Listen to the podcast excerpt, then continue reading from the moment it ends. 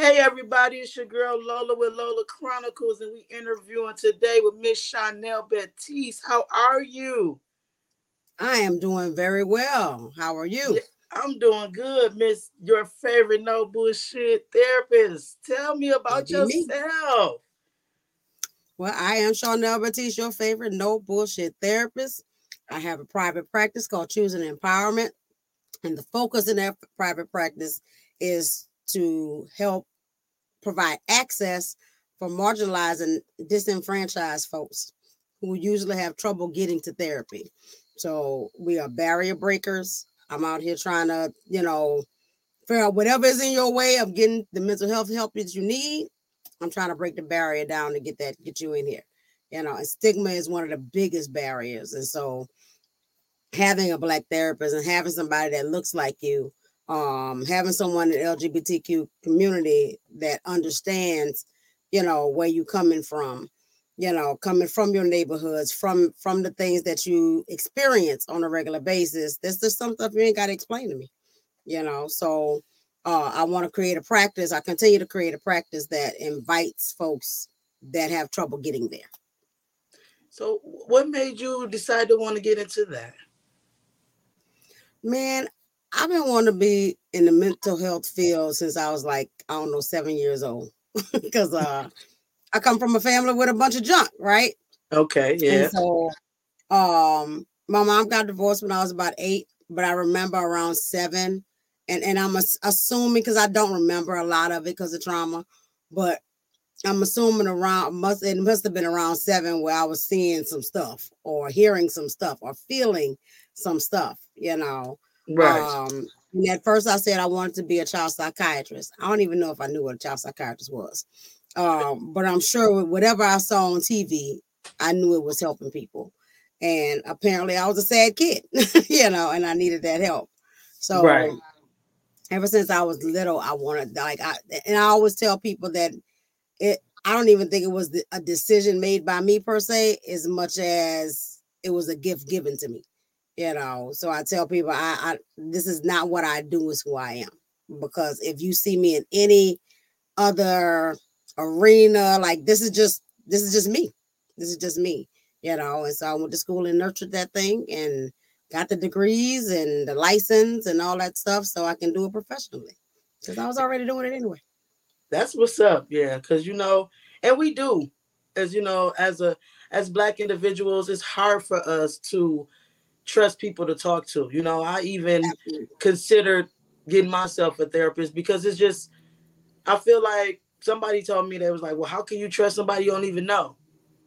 Hmm. You know what I'm saying? So a lot of us we're afraid to talk, but it's like the confidence, mm-hmm. the, the confidence and yourself when you try to step up and you know, like, okay, I need help mentally without being right. judged. Because you know, you right. talk to your friends and your family and you always judge mm-hmm. by what you talk to them about or if right. you express your feelings you know it, it can turn into something more than what it is you know what i'm saying because mm-hmm. we don't take the time to sit down and understand each other so absolutely that's absolutely. dope that you know that you've been doing this for so long and you knew at such a young age like this is what i want to do i want to help people because as a black society we deal with mental health so much but people don't want to talk about mm-hmm. it yeah, you know? absolutely. And and the thing that you said a minute ago about, you know, how can I talk to somebody that don't that I don't know, right? And it's because of the setup from our families and our friends. If they already taught us that we can't trust them and they're close to us, our our general and, and overall mental mentality is, well, if I can't trust my people, I can't trust a stranger either, right? When it's just the opposite. That stranger, they don't know you. you know, exactly. Who's there to judge? Because my opinion at that point shouldn't be that valuable in your life that you should be able to just spill all your beans and be like, okay, it is what it is, right? And and that's the key to being able to go to a therapist because there is no judgment. There shouldn't be any judgment because we human, and I've seen some some things. So because uh, no no no one is perfect and no profession is perfect but the premise is for you not to be in a, a place or a space where you are judged, right? There's no bias right? Like I don't know you personally. I'm not close to the situation. It's like I have people all the time like, "Can you be my therapist?" No, bro, you my brother, you my cousin, you, you my best friend. No, I can't be your therapist because I'm too close to the situation. I got personal feelings involved, you know. Yeah. And stuff. You come and tell me about your bro, and I'm like, I know you him. don't like him. I don't like him. exactly. you, don't like him. I don't like him. Right. You know what I'm saying? And we tend to and do so, that. But as right as a therapist, though, I don't have any stake in one end or the other, right? I can mm-hmm. be non-partial and I can say, okay, let's look at just the facts of the situation. And and I am high accountability. And when I talk with no bullshit, that's what I mean. I'm high accountability. And I'm not gonna sugarcoat things. And I'm be like, is that what you want? Is it so how how that making you feel? Like you know, or like the Dr. Phil used to always say, how's that working for you? you know, like if it's not working in your favor, it's my job to help you see that objectively because you in it, right? You know, and so that that I have kind of pluck you out of it and be like, okay, look at it from the outside. Would you tell your friend? Would you talk to your friend like you talk to yourself? You know, and so it's just asking those insightful questions and all that. That sometimes your best friend ain't got got that. Your sister ain't got that. Your mom ain't got that. And most of the time, it's the people that's closest to you that's causing the issues anyway. Yes, so very true. Like I had an issue last night with a friend, and I don't feel like we're going to be able to get that communication. It's like it's mm-hmm. it's a blockage somewhere in there where right she feel a certain way, I feel a certain way, and it's just like we gonna keep bumping heads about it, or it's just like brush it under the rug type situation. And I'm right. getting a, I'm getting to a point in my life now that I'm tired of brushing things under the rug, but Amen. I'm also learning when not to say nothing. So it's like it's it's a tit for tat for me. It's hard, and right. I do, you know, I felt like I'm glad that I got to meet you because maybe you might become my no bullshit therapist. But do what you, know? you gotta do. I'm here. you know you know, because the idea is, like, like you said, in that situation, some stuff ain't worth your energy. Once you recognize, because sometimes we outgrow people. You know what I'm saying? You on your journey, you healing yourself, you doing your thing and all that, and you got to recognize that everybody can't come with you. And that's the hardest thing for us to understand, you know, and because as you heal, you naturally elevate. You actually feel more confident to do the things you want to do, or get into the things you love or you know step out on faith and start doing things that you wasn't doing when you was living in fear and all that. And if they're not doing that same work for themselves then literally you got to leave them behind. Your conversation is going to be different. Your mentality is different you know and so how can they relate with you anymore right? Right. And that's the hardest thing that you got to grieve that relationship. You got to let it go yeah, because then some people I feel like we don't understand when it that we might be the problem sometimes too. You know, it could be that oh, person absolutely. or it could be ourselves. We never, you know what I'm saying? So I'm trying to learn how right. to take accountability for my actions as well and how I handle things. Um absolutely. Why do relationships are twofold, they're reciprocal. Yeah, true. And it's hard. It's hard sometimes when you gotta let people go. It's very hard when you gotta let people go sometimes.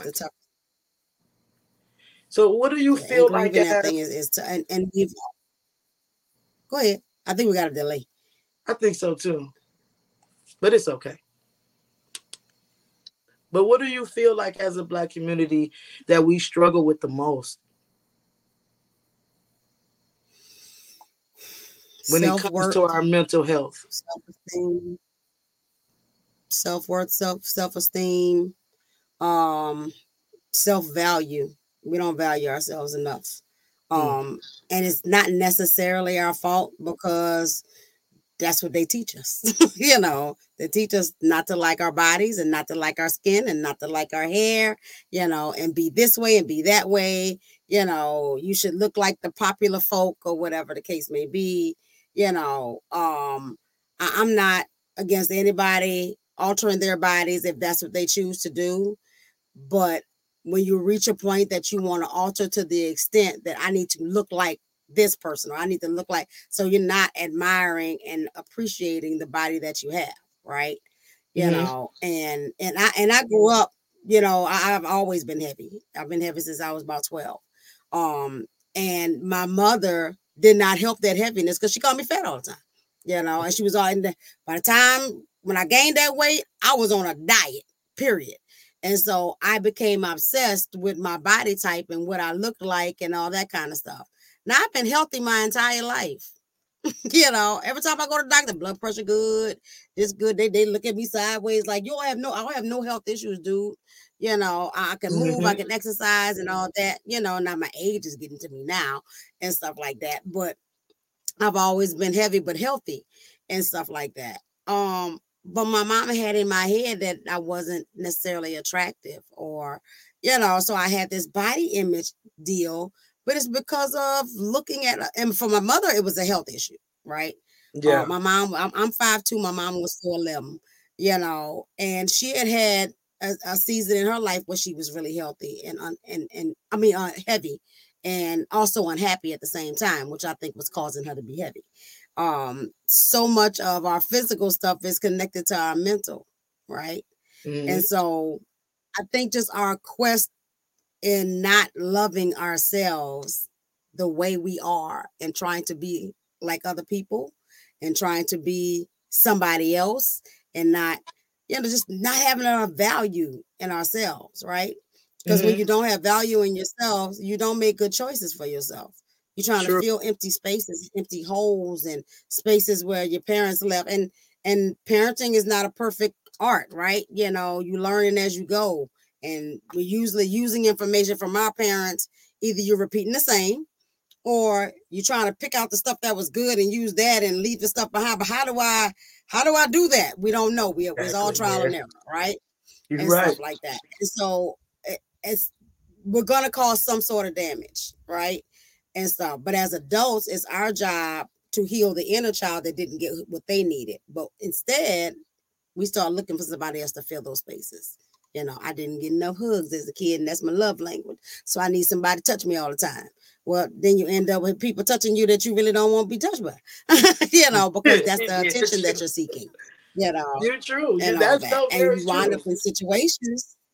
You wind up in situations that like you don't really want to be in but you feel comfortable in them because that's how you used to being loved or, or that's what you used to missing you know? And so we end up in relationships that are are not good for us you know? Um then we depressed then we sad then we anxious or you know uh, i tell couples all the time usually it's your you got two different people from two different upbringings coming into the same household oh yeah we love each other but your trauma and their trauma about to be fighting. Exactly. So do you feel like childhood trauma can turn into adulthood trauma? Oh, it definitely does. It transfers. If you don't heal it, then it's still there. That that child that that's still living in you because you get stuck at whatever traumatic age mm-hmm. emotionally. Mm-hmm. You're chronologically, you're still growing, you're still aging, but that kid in you that's still hurting is still there. And you'll see that person come out when you're in a crisis situation, when when you're being hurt, or when you you or that child is trying to protect you from experiencing the same kind of stuff that they did as a kid, you know. And so that childhood trauma in a, in a child work is like key to me. You know, I can always pull somebody back to okay, when did you first start feeling this way? You know, I had one client that his general language was disrespect. I was disrespected and and I can't handle people. I was like, when was the first time you felt disrespected? Right. And so he had to take that back to that first feeling, right? And realize even as a then he started having to bring it back further than that. Like even as a kid, he wasn't respected because especially in black households, we grow up in households where you're supposed to be singing and not heard. You don't have a voice. You don't get to tell me nothing. You don't have no opinion. You know, um, you're not allowed to be sad or depressed, or you don't have feelings either. You know, I'm going to tell you how to feel, what to do, how to do it, you know, and it's power and control where that dynamic comes from slavery because we were, eh, we would exactly. have been, you know, there was power and control upon us. So that's that's what we learned. So we just carried that when we, we became free, we used that same strategy on our kids. And now we're just starting to break free from that and recognize like, that's harmful, but that's just that's that's that generational trauma, passing it along, along, along. how do you feel we can try to put a stop to those generational traumas? You know, like like as far as me, I've been through a lot as a kid, and it's like listening to you. It's like uh, maybe I am carrying this weight from a, a child. How can I prevent myself from putting this burden on my child? Awareness. Oh, you got you got to become aware of it, right? Um, when we learn past, um, and of course, I'm I'm fortunate enough to to be aware of it because I always want to be in the field, right? And so I'm always looking at it, studying it. Don't it don't it don't mean I ain't made the same kind of mistakes, right? Because my mama, my mama was a yeller. I'm a yeller, you know. Me too. And so, was, I'm a yeller. Right. And so I have to be aware of that, right? Um after some time, um, I recognized in my marriage that I was depressed and so I sought help during that time. And I got some medication. Um, I eventually started doing therapy and you know, I started just checking my own stuff, right? Mm-hmm. And all that. And it started helping me to discover those empty pieces and you know what I was seeking and why I wasn't leaving a situation that was miserable for me, right? You know, because like I say, you stay stuck in those places and all that. Um, and I, I tried to pull my ex-husband, my husband at the time, into it, right? And he, he made his small effort or whatever. We still wind up being divorced. But it every time there's a situation that doesn't go in the way we want it to go, then we need to sit back and look at the situation. Like you said earlier, what part is me? What part is me? I I, I got a teenager that's yelling and screaming at me, but what part is me? Was right. I not listening to her? Was I not you know, engaging enough. Like, what did I do? What was my part? Right. My kids talk talk all the time about, you know, my my my facials. my ex-husband used to talk about my facial all the time. And it, why why are you looking like that? I'm like, like what? Like what? This is my regular face. Right. know? But I had an RBF that I didn't recognize I had, and it made me look mean and it made me look unapproachable. So even my kids started going, uh, you approachable? you know, yeah. Uh, are true. you focused? Are you upset? You thinking about something? You know, but my awareness helped with their awareness, right? And I'm open with my kids. I talk about everything, right? And especially mental health stuff. Like, I if I see a, a, a mood switch in anybody in my house, household, you good?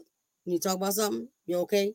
You know, so it's about being aware and cognizant of you know, the people that you're around. I talk to my kid, my kids know all of my traumas. You know, they know every essay, they know uh, all of my mama stuff. Like they know everything. They know how I feel about not having a father present. They know everything and how that affects me. And I process with them like I process with my therapist, right? Um, just awareness, right? So that if I'm if they see a mood switch like one of them will come in the room and be like, you need to talk about something. You know, having that support surrounding you. Yeah. But you have to create that, right? Because I didn't come from a family that had that level of support around each other. Right. That's what I was gonna um, say too. I didn't I didn't come up with that type of I mean, my grandparents raised me and aunts and stuff because my mom, she was on drugs. So she wasn't around like that. Okay. And so certain me becoming a mother, I'm trying to be there, but it's like sometimes I'm scared. My daughter's 10. So when is when do you yeah. think is the proper age to unload that on her? You know, because sometimes our kids can adapt to our pain and begin to try to carry it themselves, you know. So when is the proper age to sit down and have those type of conversations with your kids? They come as needed. So mm. I wouldn't sit down on my kid and be like, okay, let me tell you all my trauma. right. right. they happen as they happen, right? You know, when you recognize, hey, I'm yelling, I'm screaming, that wasn't cool. I don't like how I felt after that. I know my baby don't like how, how, how that went. And you know, when you go in and and and be a grown ass woman and apologize and be like, you know what, mom, sorry for yelling at you like that. You know, I was feeling this because our kids need to see us as human, right? You know, I was feeling frustrated. I was feeling agitated. You know, uh, mama got stuff going on. Um, you know, like there's a thousand things, you know, that you can talk to your kid about in that moment that's age appropriate, of course, you know, we're not trying to, you know, we're not trying to overwhelm them and give them information they don't need. But you definitely want to be honest, right? Because if you're being honest about your feelings, that that means they're safe to be honest about theirs you know. So True. the next time she cop an attitude, you know, she might come back to you and be like, Mom, I'm sorry I had attitude earlier, but I was frustrated about this, this, or this, or somebody messing with me at school, or I'm not doing well in my work, you know. So it teaching it's teaching her how to identify those feelings and figure out where they really come from. Because that's all we be doing is projecting, you know. Oh Lord, right, the true. bills due. Uh, I can't pay the rent this month. I'm stressed out. And then that kid come and ask for ice cream. You're like, get the F out of my face. You right. know. But yeah, true. That wasn't for them. That was because you're mad about your situation, right? Mm. And so there has to be an awareness. I tell my kids, and I'm feeling some type of way. I'm going in my room. Please don't bother me. I need to process some things, or I need to be alone. I need to isolate, whatever it is, so that I'm not taking that out on you right? Mm-hmm. And I especially learned that I have a, a bipolar 2 diagnosis. Okay. And that the and and I realized I was so agitated all the time. And my kids had to point it out to me because I started some medication.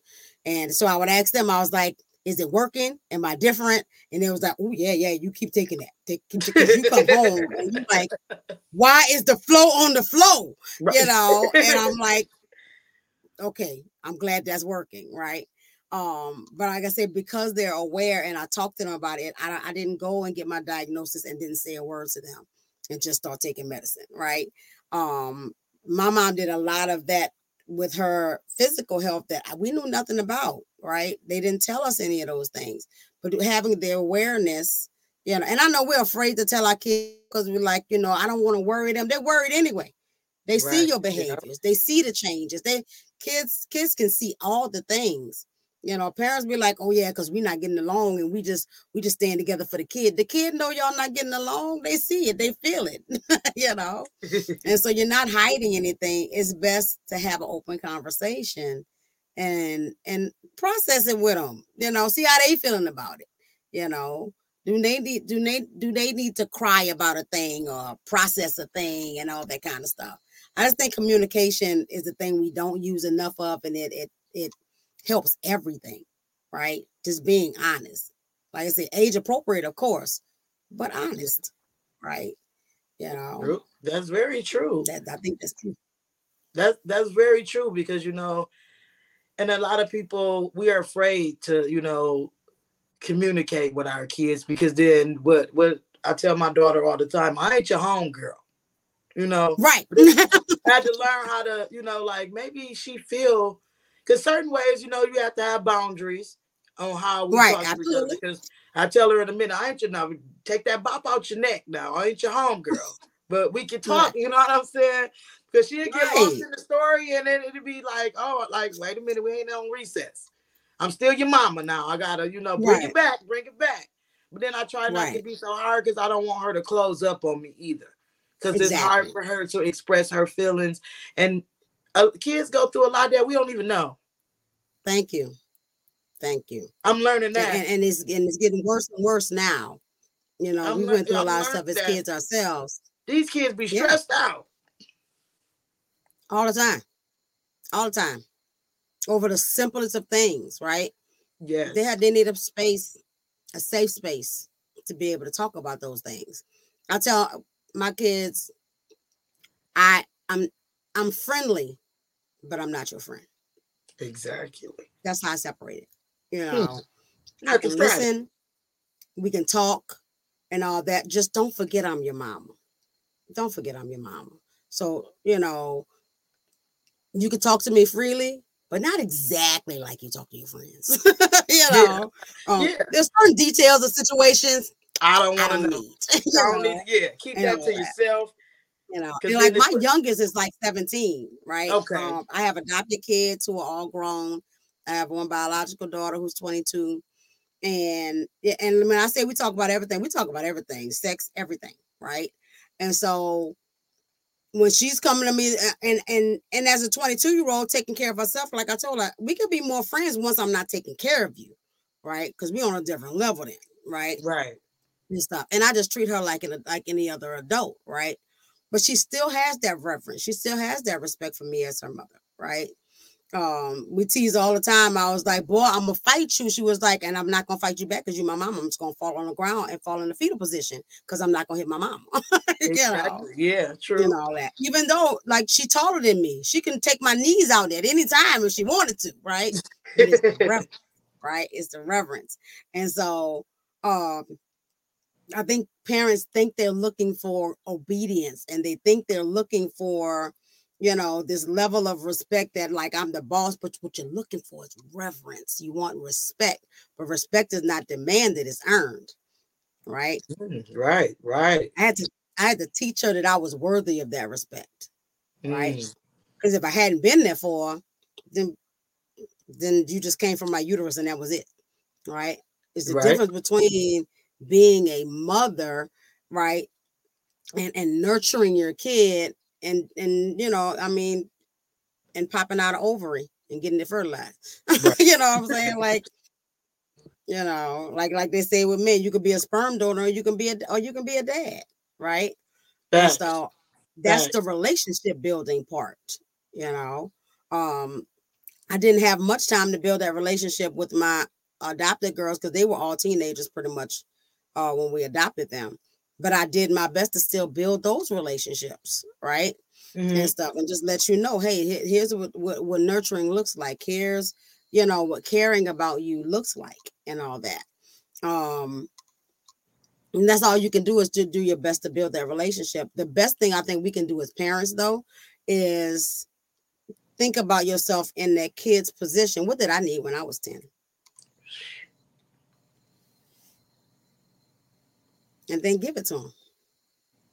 Yeah. And see, I, I struggle with that because at 10, I needed a mother. And yeah. then it's like I didn't have that. So me trying to become me being this mother, like I love my daughter to death. And would, yeah. would, would give her whatever I can, you know. Yeah. But it's like certain things we bump heads. Like I tell her dad all the time, um, because he's in prison. So he'd be like, Is y'all getting along out there? And I'll be like, mm-hmm. not today. We not. Right. Yeah. You know, yeah. But today. you know what? That's relationships. you ain't gonna get along every day. I Sometimes agree. you can't stand them and they can't stand you, and that's all right. You know, yeah. at the end of the day, is their love, right? I, I try not to go to bed upset with my kids. I try to go to bed upset at all because that mess with your brain, you right. know, and your body and, and your spirit, right? And all that. But like me and my 17 like she just spit at me though. My my 17 year old, like that's my twin. You know, I saw a meme one time. It was like anybody else trying to parent yourself out of your kid? Yup. yeah. or if you ever got mad at your kids for doing what you be doing. that right there. That right there. You know, and I'm like, oh, that is so much me. That is so much me. You know, and so because she's so much like me, I can see myself in her, right? But I also I, I don't just see the good stuff, I see the bad stuff in me too. Right. And that's the stuff I'm trying to parent out. But that's the stuff that I need to be able to appreciate. That's a part of me too. Let me teach her how not to be mean. Let me teach her how not to be, because those are, are traits that we all have, right? Exactly. And, and they might be displaying those things and you don't like them, but that's that's you. That's that's your DNA. Like you know, it might be a daddy DNA that you you trying to parent out. Cause I've done that a thousand times too. Like, boy, you just like your daddy right now, and that's not what's why we're not together. Yes. And I still gotta deal with this, you know. Yes. You know that.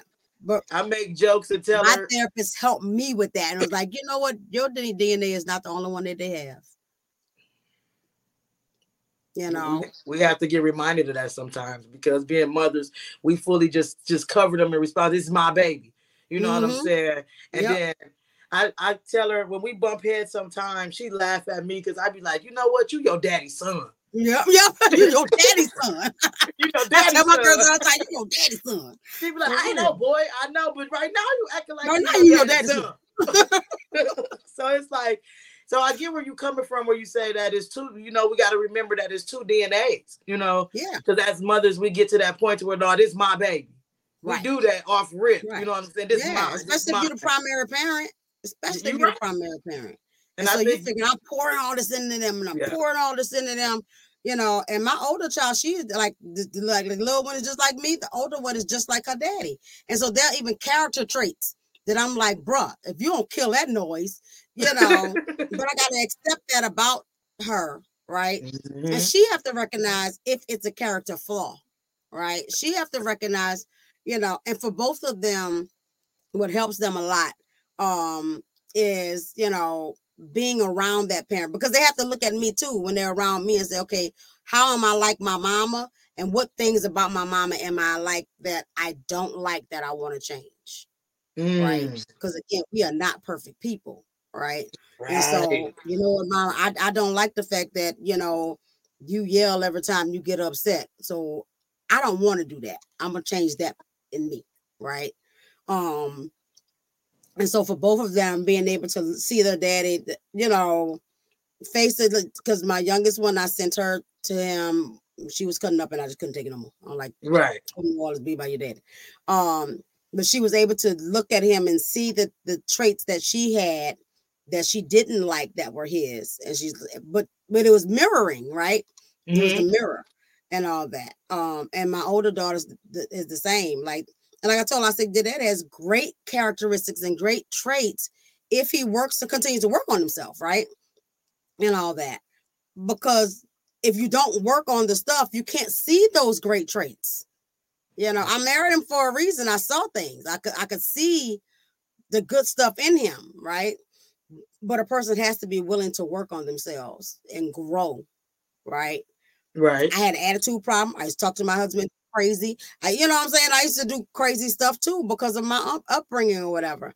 I had to work on those things and better myself so I could be a better person, a better wife, a better mother, a better friend, a better employee, and now a great entrepreneur, right? right. And all that. And still working, always working. You will never arrive you're gonna always be trying to elevate, always working on yourself. As soon as I thought I was finished with all the, the drama and trauma from my mama, something else will come up, and I'm like, I was done with that. Yeah, I thought I was done with that. That that's and I understand that. Like you know, like I said, I want to try therapy once because just maybe just unload it all. And then sometimes yeah. my daughter, I want both of us to try it because she holds in like I do. She, I mean, it's just like boom, mm-hmm. and you'd be like, "What's wrong?" Nothing.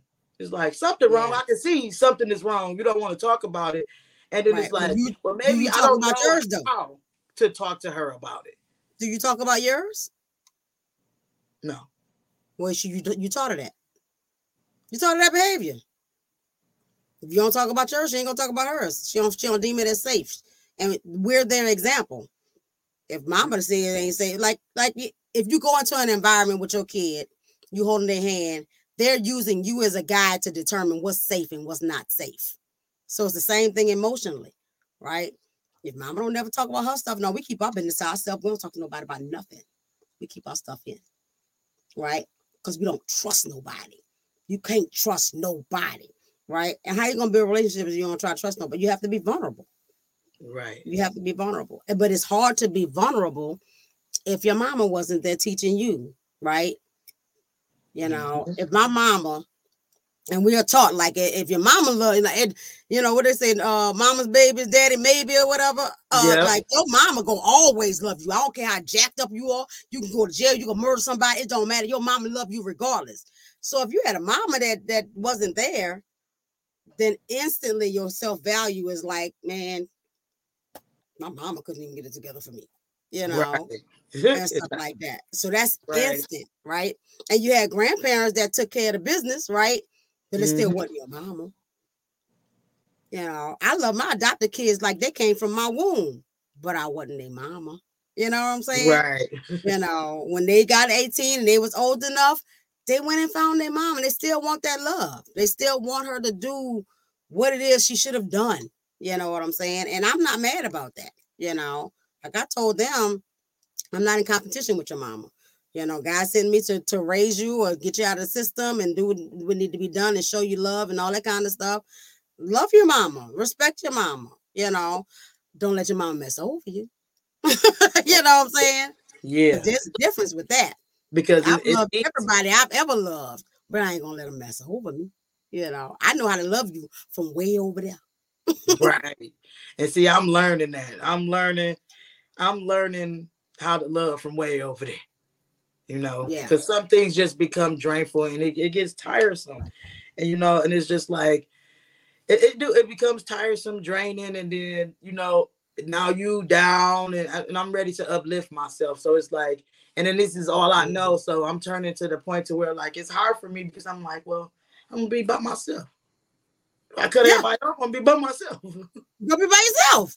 And Right. we wasn't meant to be by ourselves. You Mhm. ain't we not built for that. We built for community. We are all connected. We are all connected, right? So uh, how you gonna do it by yourself? You're like, I had to learn the same thing. You know, my, my mama wasn't there for me emotionally. My mom was on drugs for a, a while. When she wasn't on drugs, she was a workaholic because she had to, because she was a single parent. You know, but she was barely truly present. You know, and she had her own trauma she had never dealt with, right? So emotionally, she wasn't able to really be there and all that. I was raising her kids, you know what I'm saying? And all that. So I'm parentified, um, you know, and and in one sentence, I'm her best friend because because her and her mama did not have much relationship. So what she tried to do was overcompensate that with me, and I was like her best friend. My mama was like my friend, except when she needed to discipline me, then she became my mama. Right? Right. That's confusing for me. I don't understand. Yeah. Thought we was cool. you know what I'm Right, saying? right, right. and all that. So you know, you gotta decide which one you want to be, and all that. So so that's conflicting for me. Like I say, plus when she's not able, she's depressed, she's you know using or whatever, whatever. Well, I'm taking care of my siblings. You know, they're only two, two. One was two years, two and a half years younger than me. The other one four and a half years younger than me. Like, but I'm raising them. I'm taking care of their needs, right, and stuff like that. And so that that you know, that caused some dissension with me and my when I got out of my mama house, I was I was like, I want to be gone. I don't want to do this, right? Done. Nah. You know, I even told my siblings, I was like, so if um if ever comes a time that uh mama needs to live with somebody, she can't live with me. I will funnel you whatever, however much money you need to help She, take care she gotta go with one of y'all. But she can't live with me. She gotta live with y'all, but I help y'all take care of. You you know, know, you sound like because I recognize I couldn't do that. I know I couldn't do that, right? And Mhm. stuff, and recognizing who she is and how she is. But because she had not been there for me, I learned how to be toxically independent. You Yeah. know, I don't trust nobody. I got this. You ain't got to worry about that. And that was part of an issue in my marriage is that you know, I don't, I don't, I, don't I, I love you, but I don't really, I don't really need all that. You know what I'm saying? I got this, I got that. I take care of this, I take care of that. But then I also taught people how to take care of me, how, how, how teach people how to treat you, right? Mhm. And so, and teaching people that I'm so independent that I don't need nobody, it left me alone. Cause you know I'm a strong friend. Right, So don't right, check on strong. f- right. She. you know, yeah, and I- y'all all right? all I hate being a strong friend sometimes because when I start to express myself, it's a problem. You know, I can't I can't have an emotion. I can't nobody know what to do with it.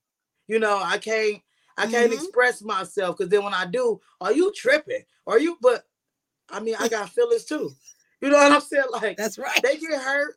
I get upset and I don't say I- I, Mhm. don't say nothing and then I'm working on stop waiting until something happens for me to explode. But you know, Right. it's just like, dang, y'all expect me to be the courageous lion. I mean, I'm a Leo. I know we wear it gracefully, but it's just the point like, All dang, right, Leo. expect- My daughter Leo. yes, I'm a Leo. Woo woo. And it's like y'all expect me to be this this this strong, strong person to have no emotions and to listen to y'all problems all the time. But when it's my turn, y'all, y'all, y'all, you know, ain't nobody listening. Let me call you right back, or I'm not supposed to have feelings. Right. So Yeah. you know, Yeah. I feel like that takes a toll on people too, you know, mentally because they feel like they can't be heard, and then we explode, and then we we tripping, we go, you know, what I'm saying, and this, that, and the third. hmm Exactly. Exactly. So as a stronger person, and, and like I say, everybody has their different levels of resilience, and some of us are just better at it, right? But that don't mean we don't need nobody, you know. And so you have to start surrounding yourself with people who pour into you as much as you pour out. right? Mm. Because we're also the same people that will give the shirt off our back. We're the same people, you know, that that will, will give our heart. What, what you need, man? What you need? I got you, right? And stuff like that. But people can't, and and I I, I used to say people don't. People can't. They can't reciprocate. It's capacity. They don't have the ability to do as we do, and so we can't expect them to be us, right? Mm. We can't expect it but we can surround ourselves with people start seeking out and surrounding ourselves with people who can right so now right. i'm starting to put myself in places where people can pour into me you know um making myself the small fish in the big pond right and it's uncomfortable it's uncomfortable and i have been i've had to do this a lot more lately in entrepreneurship right you know and i'm joining these master classes and getting into this class and investing in myself and all that stuff or whatever. And it's super uncomfortable because I'm used to being the boss person in the room. I'm, I'm used to being the alpha, you know, right. and now I'm in a room with other people with millionaire mindsets, right? And I'm trying to learn this, I'm trying to get this right. information, yeah. but it's uncomfortable because I'm a small person. Now I don't know how to be the small person, you know, outside of dimming my shine. But now that I've decided I'm not dimming my shine anymore, now but now I'm trying to I'm trying to pull from these other spaces and all that. Um, but it feels good. It feels it's uncomfortable, but it feels good when somebody is encouraging me. It feels yeah. good when somebody's pouring into me, you know. Um, and, and, and in my personal life, I'm doing the same thing. Like if if if if you always calling me for something and I can't call on you for nothing, we're not friends. We're not friends. It's got to be reciprocal. You know, I'm not going to continue to pour into an empty cup with a hole in it you know, because right. you can never fill up enough to pour back, you know, and you're not doing nothing to, to patch your hole either, you know, uh, because people will lean on you as a stronger person and they lean and they lean and you toppling over, right? Right. But they're not going. To they're not. They, they don't have the capacity. They don't have the strength to pull you up because they're not doing anything on their end to help this situation. You know. Um. And I'm and I'm sure you hate this one. I'm, I'm gonna come to you. I'm gonna ask you for the advice. Uh, I need all this help. Blah blah blah blah. You help. You help. You help. You help. And they're in the same situation over and over again. How yeah. many times? How many times you you, coming to me to vent and, and complain? Not even vent to complain because you're not doing anything to change your situation, exactly. right? Mm-hmm. You know. And we can't tell people how to heal. We can't tell people how long it takes them to heal. But man, you gotta be doing something. You gotta be doing something. Even if you don't step your foot in the therapy office, we are in the age of information. Read an mm-hmm. article, read a book, get a journal, go to YouTube, look at a podcast, like right. you know, listen to a podcast. But they got so much information available, you know. And yeah, do you have to cipher through it to figure out what's good information for you? Absolutely, just like anything else. Exactly. You know what I'm saying? But like, do something do something to help yourself because you can't be sitting there miserable all the time and not doing anything about it. That doesn't make sense. That, that's a mentality, right. a mindset. You right, because I, I deal with that sometimes myself. So you know, that's why I say so many people in the black community are afraid to face the mental health issues that they deal with, whether it's mm-hmm. depression, mm-hmm. bipolar, schizophrenia. We get afraid of the big words and then we like, oh no, the biggest line is it ain't me. You know what I'm saying? Right. it ain't me. People say, "Oh no, that wouldn't be me," and then the whole time behind closed doors, you. But it, but it is you the whole time. Right, it's you. you the whole time. So like, I feel like we should be more comfortable enough instead of looking down like, "Oh, you got a therapist? Oh, what's what's wrong with you?" Well, maybe I just yeah, feel, you know what I'm saying, or such and such got such and such be over there talking to. Mm-hmm. You know, mm-hmm. we need to stop doing that. I feel as a community, yeah. we should, you know, encourage each other to talk to somebody because maybe that might save a life. That might, oh, you yeah. know, save a person from doing something they really had no business doing. Or, you know, right. sometimes it just gives a person an opportunity to be heard. If they feel like they're not being heard, well, why you want to pay somebody to listen to you? Because if I tell because you I need free, to you gonna tell Tom, Dick, and Harry. I could go pay yep. him or her and then we got a non-disclosure and They bound by law not you know, to say a word. Say nothing. Can't so say then, nothing. You know, and it's crazy because when I first started college, I I wanted to be a child psychologist. And then I was like, mm, I'm, I get too emotionally attached. So do you find yourself sometimes getting emotionally attached to your your clients and their mm-hmm. situations? you know what I'm saying? It's the human in us, you know. And I and they teach us in school, like you know, to stay detached and all that kind of stuff. I just don't see how you can help people without being attached. You know what right. I'm saying? Like, like that's I, I, you know, I, like I worked in in um with kids for years and foster care and all because they're in, in that uh, arena too it's like you know don't get attached and don't hug them and don't because they got trauma. And i was like an appropriate hug can heal you know and stuff an appropriate hug and because we need physical touch yeah. to survive. Yeah. Babies that don't get physical touch have failure to thrive, you know, and stuff. When they when you come out your mama's womb, they put on put you on that a chest, a chest because you need that touch, you know, and stuff like that. And so, yeah, I get attached. Yeah, I get attached. You know, I I, I and I like, and that's which is why I encourage people to be consistent in their therapy because I'm like, man, you told me the story like a month ago. We, it's like we're starting over again. You need to show right. you know, right? Because I'm vested. I'm truly vested. Like I said, this is, and and I can't talk for every therapist. I can talk for me, um, because again, this is this is not just a profession for me. Like this is a mission. This is a goal. This is like my purpose, right? Mm-hmm. And because it's a purpose, I got to be attached to it. I got to be attached to the people. When people fall out of therapy, yeah, I get sad. You know, when people ain't ready to move forward, yes, I get sad. You know, but everybody has their journey that they have to be on, and so and I have to realize that sometimes you know uh that there's a um a scripture in the bible that talks about um one man water it the one, one man one man plants it one man water it and god gives the increase. Yeah mm-hmm. and so i have to realize i might not be in that position to help them to the end of the road but maybe i'm the planter you know maybe i'm just supposed to plant the seed. Maybe i'm part of their watering phase you know and all that and maybe that it be somebody else or something else you know and all that but just to play the role that i have in that very moment I also had and my one of my la- my mama's last words to me uh, before she even passed away was like, you know, you take care of everybody else, you take care of yourself, and you can't save everybody. I had to get out of that. Yeah, I had to get out of that. You can't save everybody. You know, not every kid, not every adult. You cannot save everybody, right? And then mm-hmm. I started recognizing I am not the savior. You are the savior of yourself. You know, I am a I'm, I'm a healer, but I'm a guide you know, I'm like the doctor, I'm gonna do the surgery, right? But you got to do the healing part. You got to sit still, follow the instructions, take care of yourself, do the physical therapy, whatever it is you got to do, and all that. So it's the same thing for me. That okay, if you come and see me once a week, the real ha- the, I tell everybody the, the real magic works and happens in between sessions.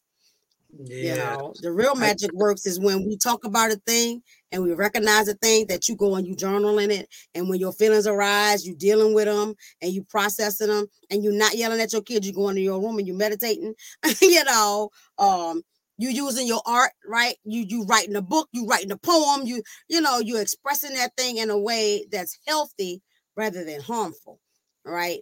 You right. know, you you you are accepting the losses that's happened and seeing the lesson in every bad thing that's ever happened to you because things don't happen to you they happen for you right? Mm.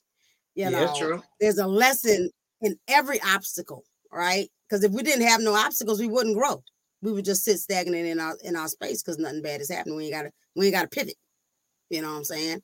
You know and, and we good at pivoting especially as a culture of black people we are very resilient. You know what i'm saying? You see where we come from and yep. what we've had to endure and still enduring, right? And we're still doing it. We're still making it, you know. Do they have some of us that still down there, you know, stuck in the bad mindset? Yeah. But it's our job as a community to help those people as much as possible to elevate. Right. right. And that's, and so, and that's why I, I intentionally work with the communities that I work with.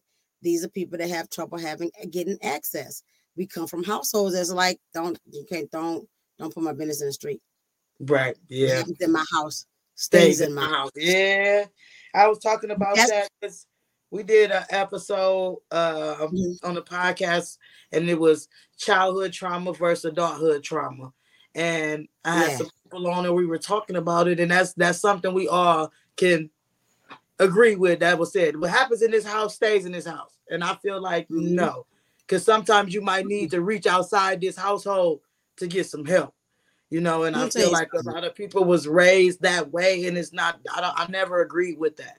You know what I'm saying? Because they worried about what Sister Jean gonna think at church, or, or you know what yeah. they said, and it's like it, it causes us to not be able to communicate. I think that stopped right. me from communicating on a lot of things with people because it was a what happens here. Don't don't throw outside this household. Well, what happened? And maybe mm-hmm. I should have because the right. way that you're handling this situation is not the way. It's not going to help me later on in life.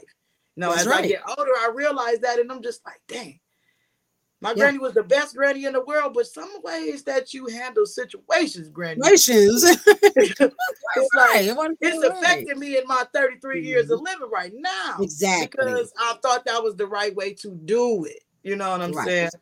Um, being a product of the LGBTQ community, how do you feel therapy help could help us? First of all, I didn't even discover my discover my bisexuality until I was like 25. I didn't. Okay? I did. You know why? In 19, so I understand.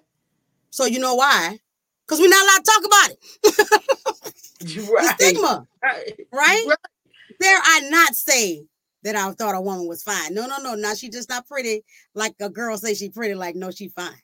right? right.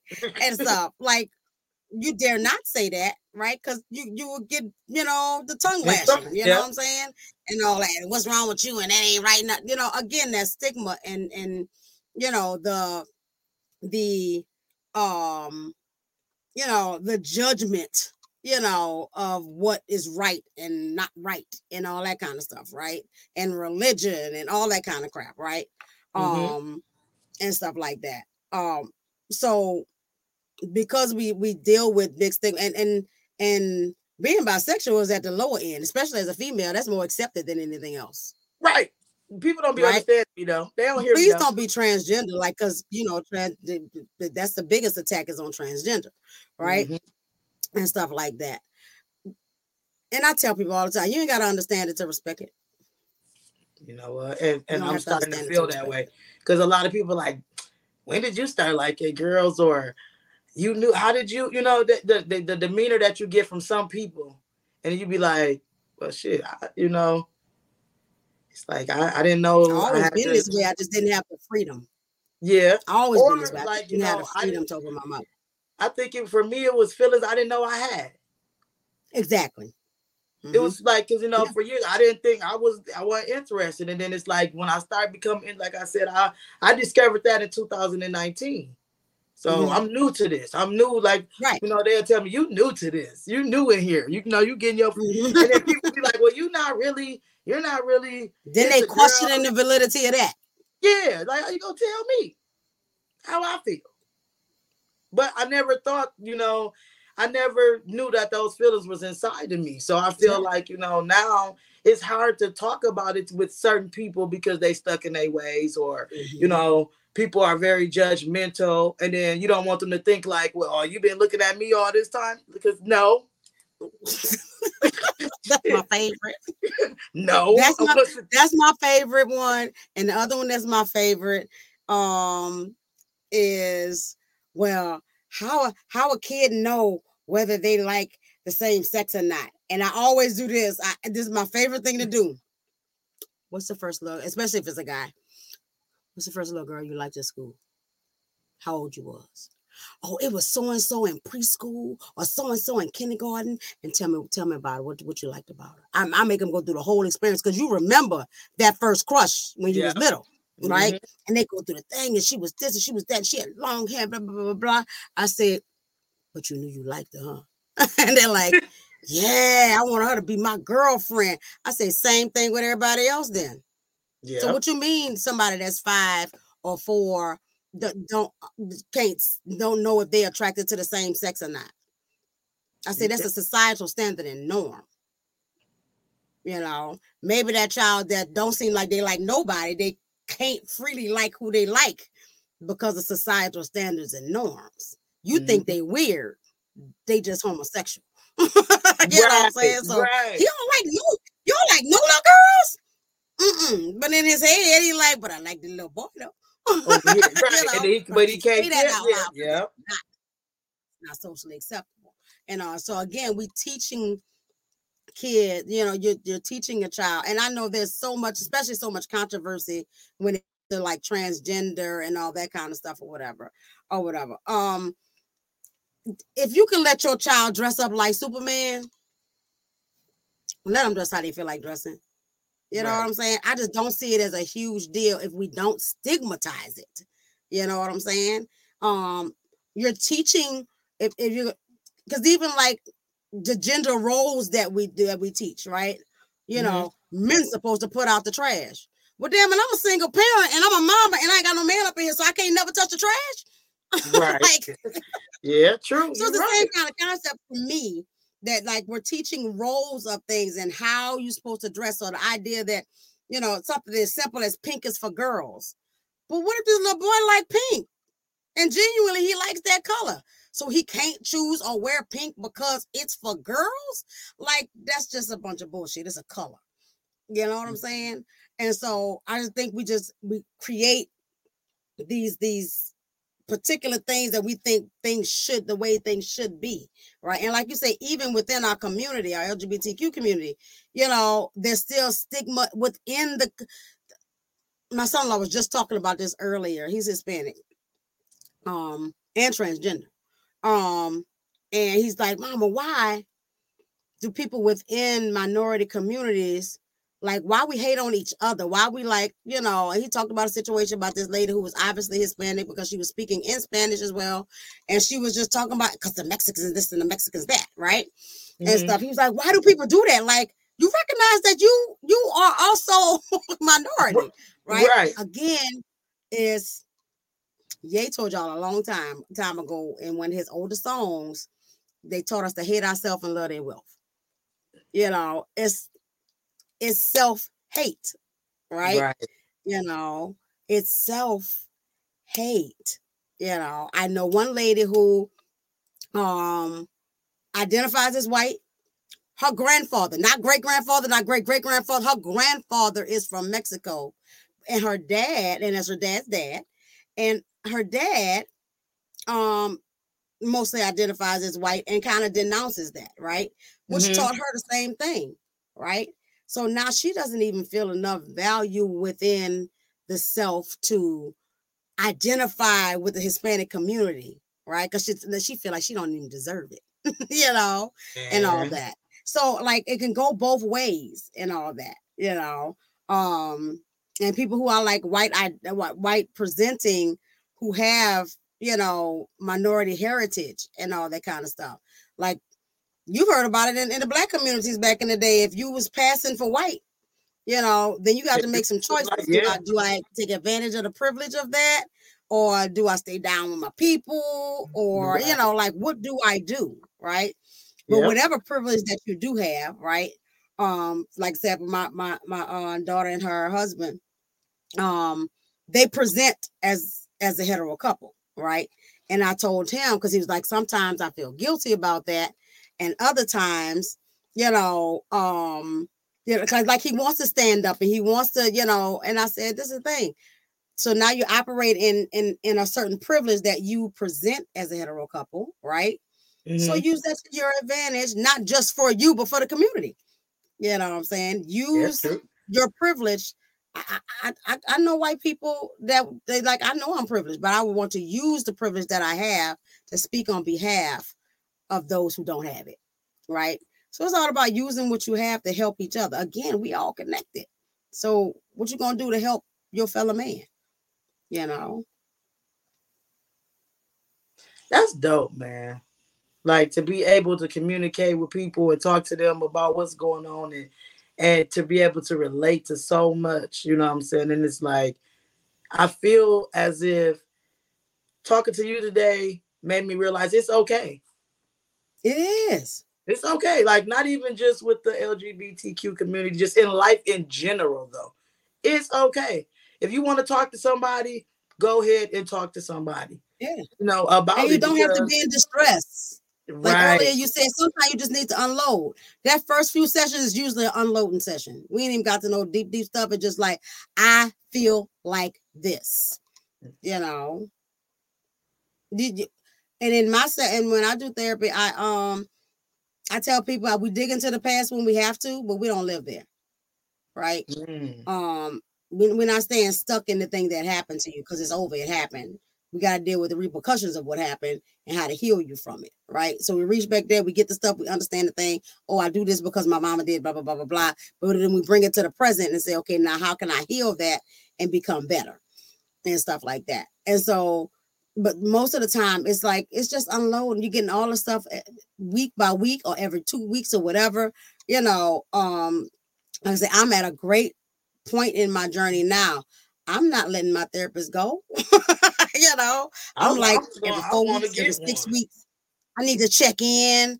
I need to like I have moments like that I'm like, ooh, ooh, my my my my messed up attachment style is kicking in, or you know, I'm having some intrusive thoughts, or you know, help me get through this moment, right?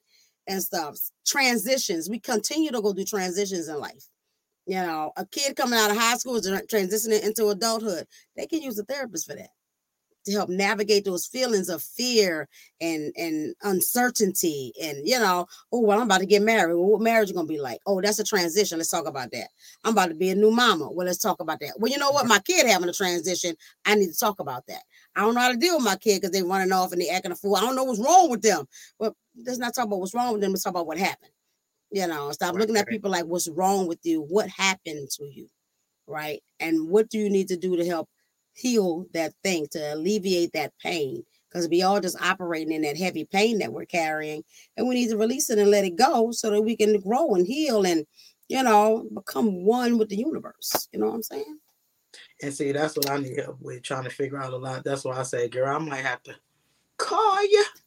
Might have to call Call you.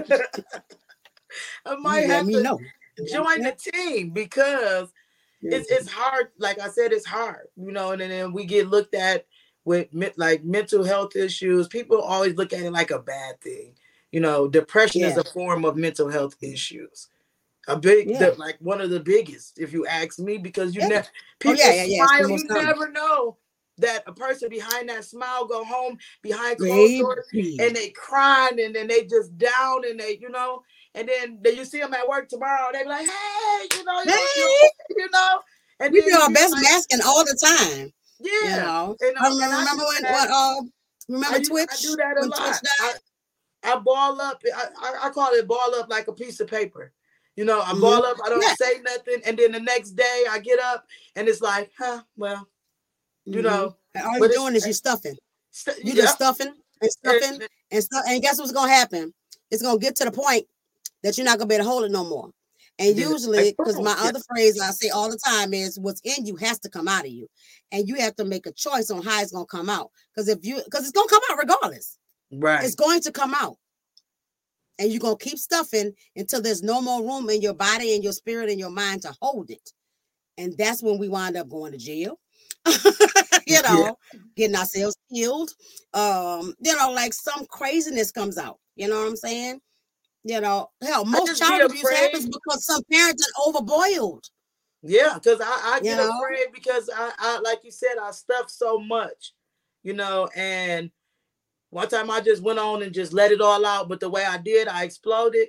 And my family sent me to Pine Rest to the crazy place, and I was hurt because it's like I don't never express myself. And when I finally But do, when you y'all, did, y'all, y'all tried to say I'm crazy, and I ain't crazy. These my Mhm. feelings. I just don't. I just let Yeah. y'all step over and step over.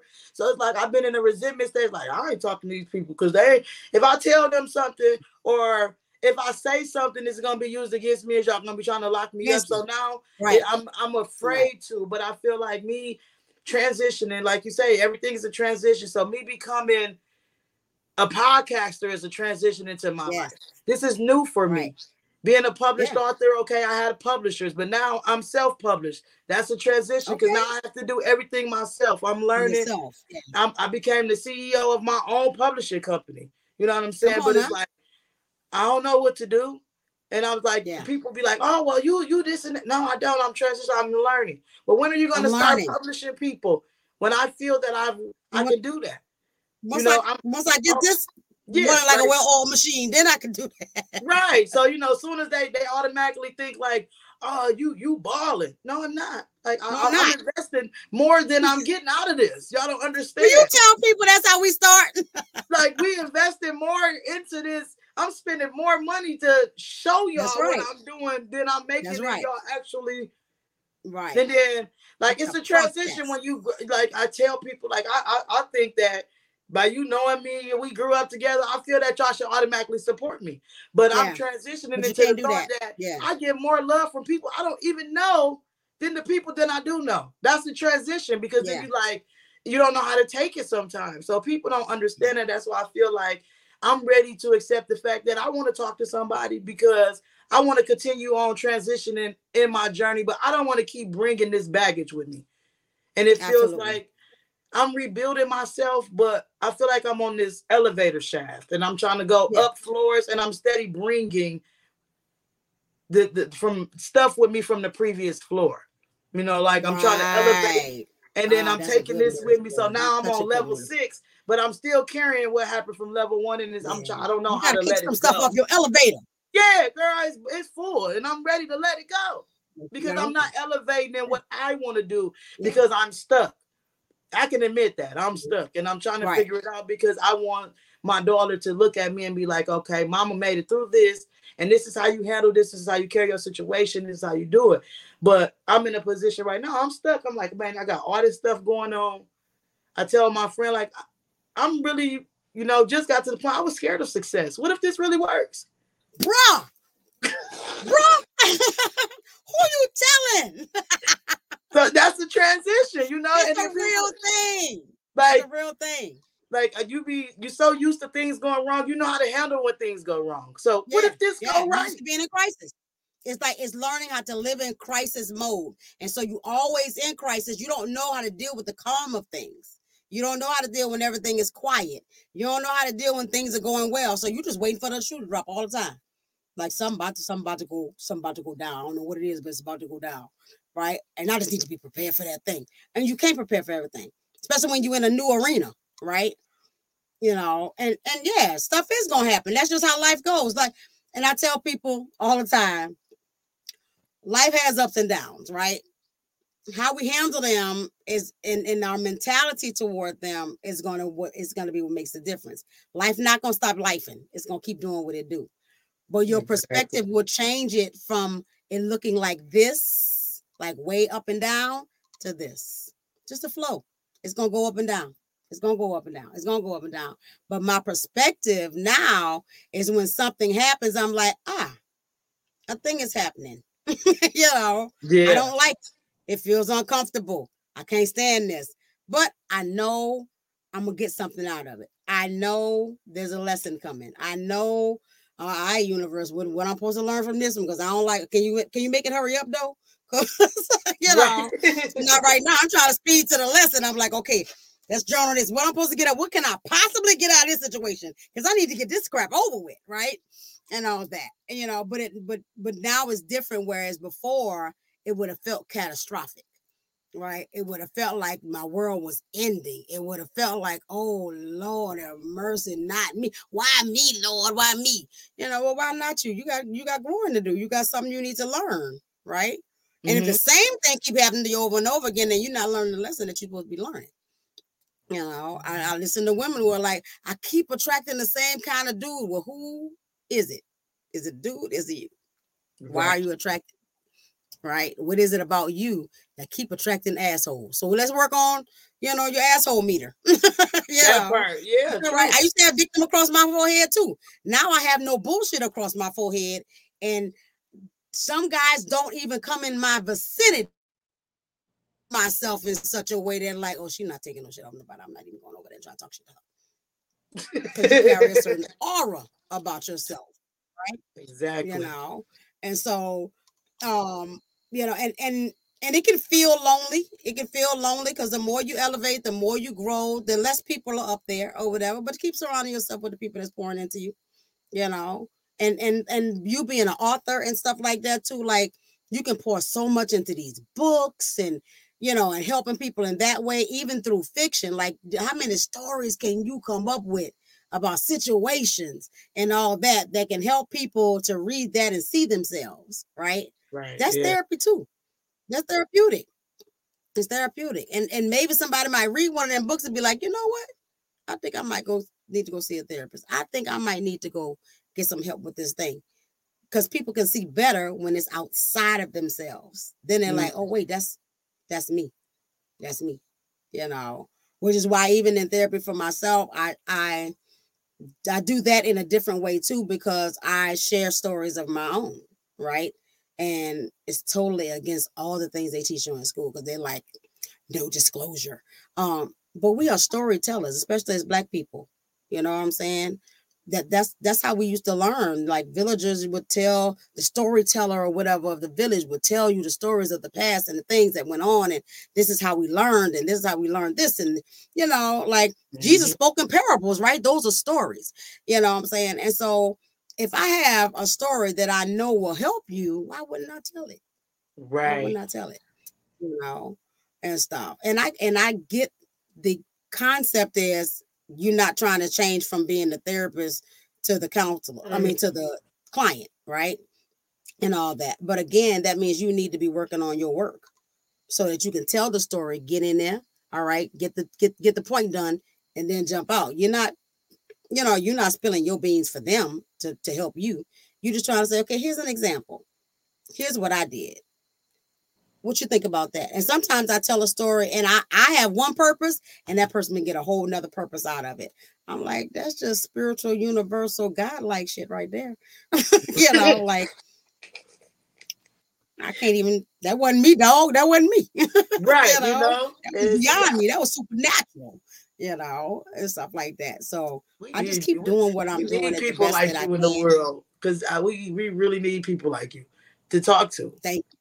We Thank really you. do because I, the the vibe. You know what I'm saying? I feel like I feel comfortable talking. I'm supposed to be interviewing you, and I'm just like you.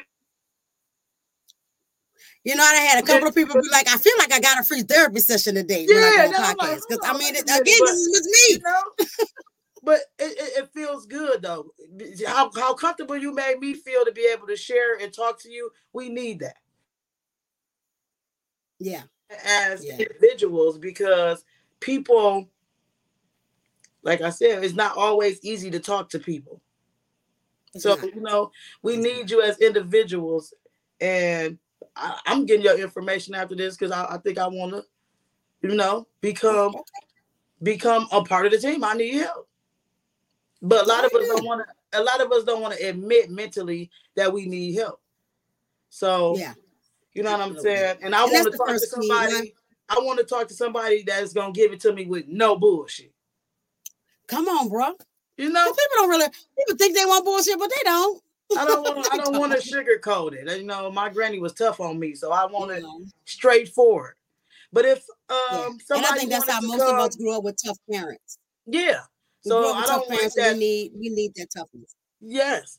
So if somebody wanted to get with you, how can we find you? Go to my website is the easiest thing. Um, I am a solopreneur. I do have a business phone number, but I barely answer it. I have to call you back, and I got ADHD, so I'll probably forget. See, that's real honest, okay?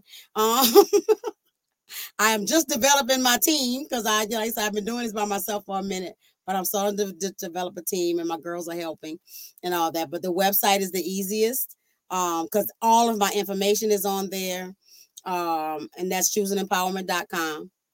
Um, I just started a podcast that I have not because y'all know it's hard to start a new thing. Um, but I'm working on my podcast. It's called Fuck the Bullshit Podcast.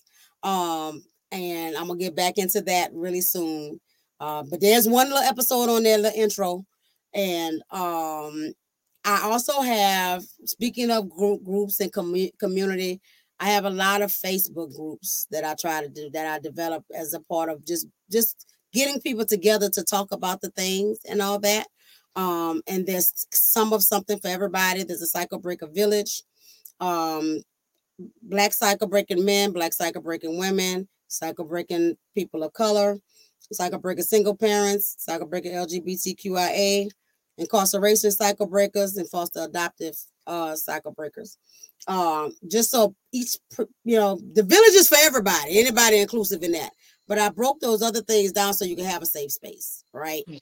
You know, um, so if you're not part of the LGBTQ community, don't try to get in that group because we're not about no bullshit in that group. You know what I'm saying? If you ain't living our life, then I don't need your opinion. You know, right. if, if you're not a black woman, then don't get in the black woman group because we're gonna talk things in in the air in the way we talk about them, right? And I don't need nobody in there being offended because you're not a black woman, you know. Um, which is why I separated it out like that, you know, and especially for my black men because they don't feel safe at all. Right. And they need a space where they can say what is on their mind without judgment, without stigma, without a woman having five things to say about it or judging them and all that kind of stuff. Right.